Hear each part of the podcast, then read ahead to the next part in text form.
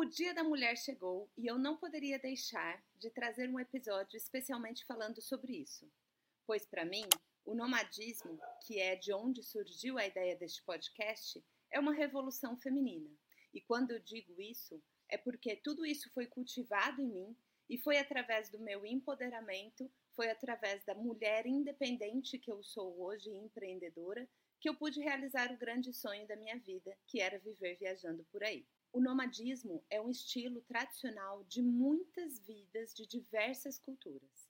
Na Sibéria, por exemplo, existem mulheres nômades que nascem e crescem no trânsito. Muitas culturas nômades mexem comigo, mas essa especificamente mexe muito mais. Por quê? Para mim, o que foi uma revolução de liberdade, poder viver em trânsito, para estas mulheres, quando elas envelhecem, elas são deixadas em apartamentos para envelhecerem. Elas são afastadas do grupo e, de repente, trancadas em suas caixas. Então, imagine o quanto isso toca em mim, que para mim, esta liberdade de viver em trânsito é uma revolução, é uma grande conquista. Para estas mulheres que são criadas e crescem e transformam suas famílias sempre em trânsito por um nomadismo cultural, e de repente são aprisionados dentro de pequenas caixas em apartamentos de vilarejos para envelhecerem. Hoje, então, nós vamos falar sobre o nomadismo, sobre a revolução feminina e sobre toda essa liberdade que a mulher pôde conquistar. Então, sendo você nômade ou não, vamos refletir sobre isso, porque o que importa aqui não é o nomadismo, mas sim o que o mundo todo prepara para nós que somos mulheres. Vem comigo.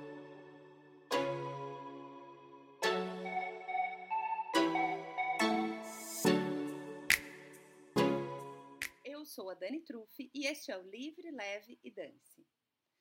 A minha família está na estrada há mais de dois anos e por aqui eu compartilho histórias de uma família nômade, uma vida consciente e, é claro, com uma pitada de dance. Então, vem comigo, que eu te levo e vai ser mais leve, te garanto.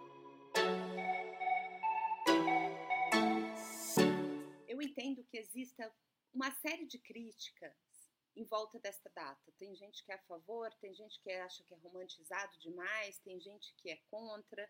Eu acho que para mim o que é bom nada mais é do que refletir sobre o papel da mulher, que hoje é tão enrijecido e sempre foi tão enrijecido e fechado em caixas dentro da sociedade.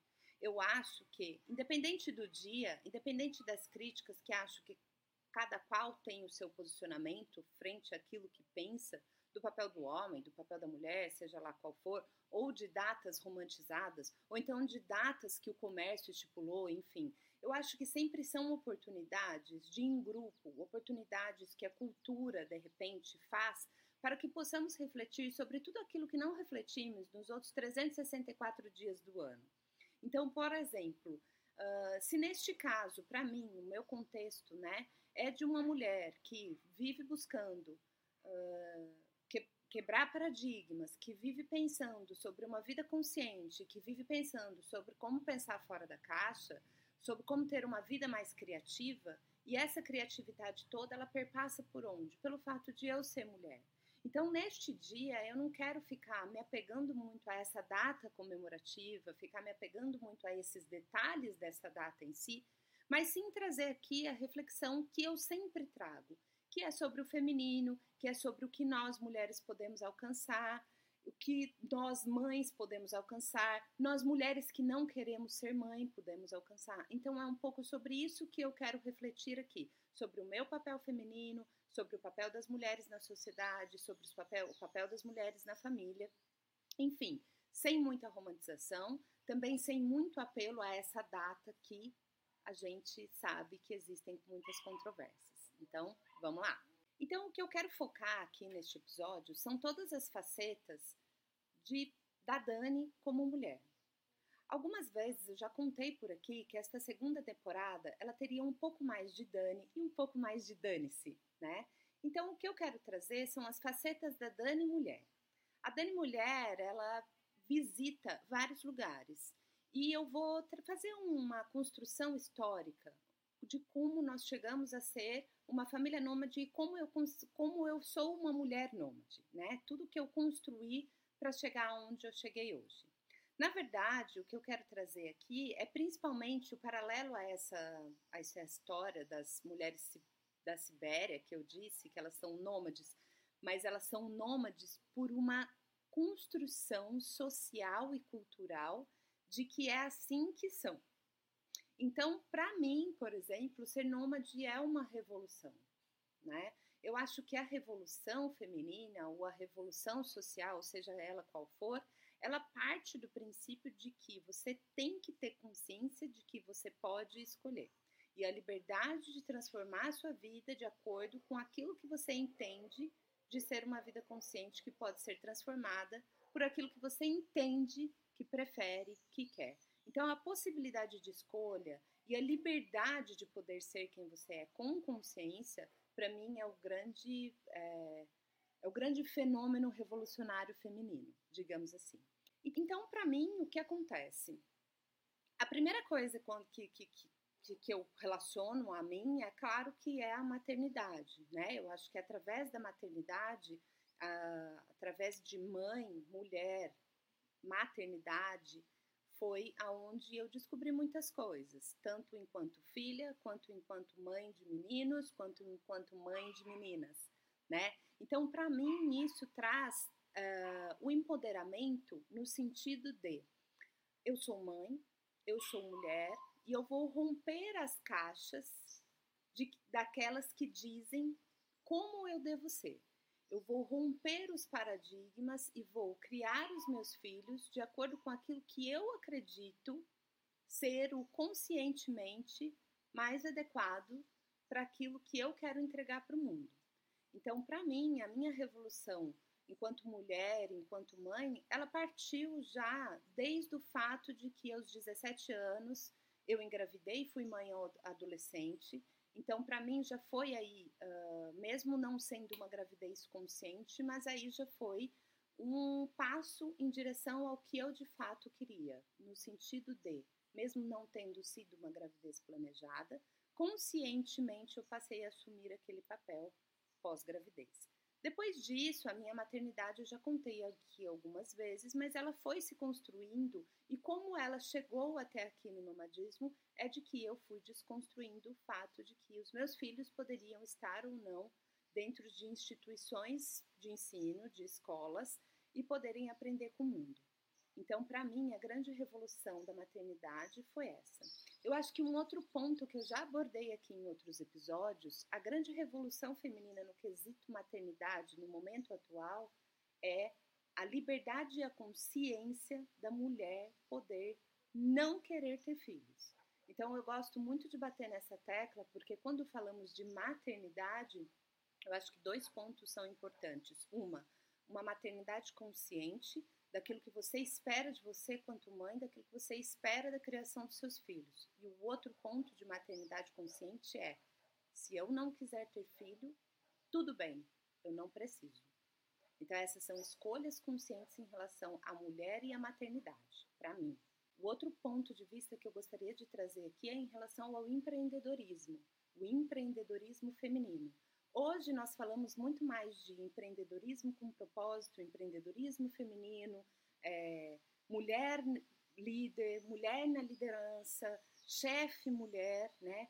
O fato é que 14 anos atrás, quando eu comecei a empreender, eu tinha 20 e poucos anos e pouco se falava em empreendedorismo e principalmente mulher no empreendedorismo. Não existia disseminação dessa ideia, não existia internet. Então, para mim, a minha revolução, ela já começa aí. Ela começa quando eu resolvi que eu ia empreender. O mais interessante disso tudo é que mesmo eu me considerando aí uma mulher muito revolucionária, o que eu devo admitir é que eu enxergava que eu poderia empreender. No entanto, eu fui empreender junto com o meu parceiro de jornada, meu companheiro aí de vida, e nós fomos empreender juntos né? Neste empreender junto, que eu considero muito bacana e hoje dá super certo, existe um ponto onde as coisas se divergem. Eu tive que rebolar um pouco mais para mostrar que eu também tinha voz e poder de liderança. Eu penso que cada vez que eu falo diante da minha equipe, eu percebo que uh, os olhares são diferentes. O que é sabe que eu acho mais interessante neste percurso do empreendedorismo é que quando nós mulheres falamos, hoje em dia as pessoas, os homens ou as pessoas, as pessoas que são seus liderados, pelo menos eu sempre fui muito bem respeitada. No entanto, uh, eu percebo que existem muitas pessoas que nem te criticam já com medo de estarem é, te afetando por você ser mulher, o seu papel como mulher. Então, é muito interessante que primeiro meu movimento, né, enquanto mulher na liderança, foi de cavar o meu próprio espaço, de poder ser líder e ter meus liderados, depois um segundo movimento de pode falar comigo de igual para igual, pode questionar, nós podemos discutir os assuntos. Então, acho que esse ponto é muito interessante, porque de repente foram dois momentos diferentes de conquista, né? Um outro passo em relação à minha vida em si, enquanto profissional, foi que eu trabalhei no sistema prisional durante nove anos, né? E trabalhei em instituições masculinas, instituições carcerárias masculinas. Então, esse também é um ponto. Um ponto de muita atenção que eu acho no meu desenvolvimento profissional é que por muito tempo eu trabalhei na Delegacia de Defesa da Mulher, ouvindo e dando apoio, suporte psicológico às mulheres e crianças que sofriam violência física, abuso psicológico e sexual. Então, eu sempre estive profissionalmente em lugares onde uh, mostravam o meu empoderamento feminino, se é que assim posso dizer. Então, como eu contei aqui para vocês que tudo eu ia chegar até o nomadismo, né? Então, o meu empreendedorismo e depois a transformação digital que eu fiz nesse negócio, que grande parte fui eu quem fiz, eu junto com meu sócio, lógico, uh, foi que culminou no fato de eu poder viver viajando. Então, uh, o fato de eu poder assumir com consciência as minhas escolhas me trouxe até onde, me trouxe até aqui, onde eu estou hoje. Quando eu digo que o nomadismo para mim é uma revolução, eu digo isso por quê?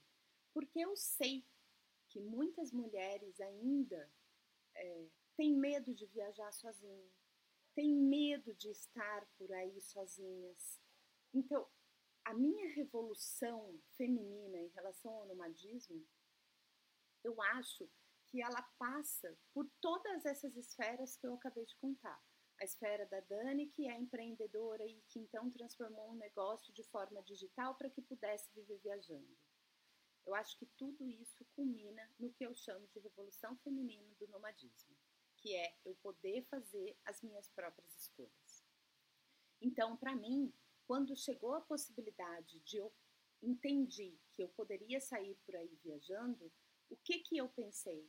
foi o primeiro passo de transformação para eu ir afrouxando as caixinhas e chegar naquilo que todo mundo pensa que é radical demais, mas foi aonde eu comecei a ligar o meu dane-se.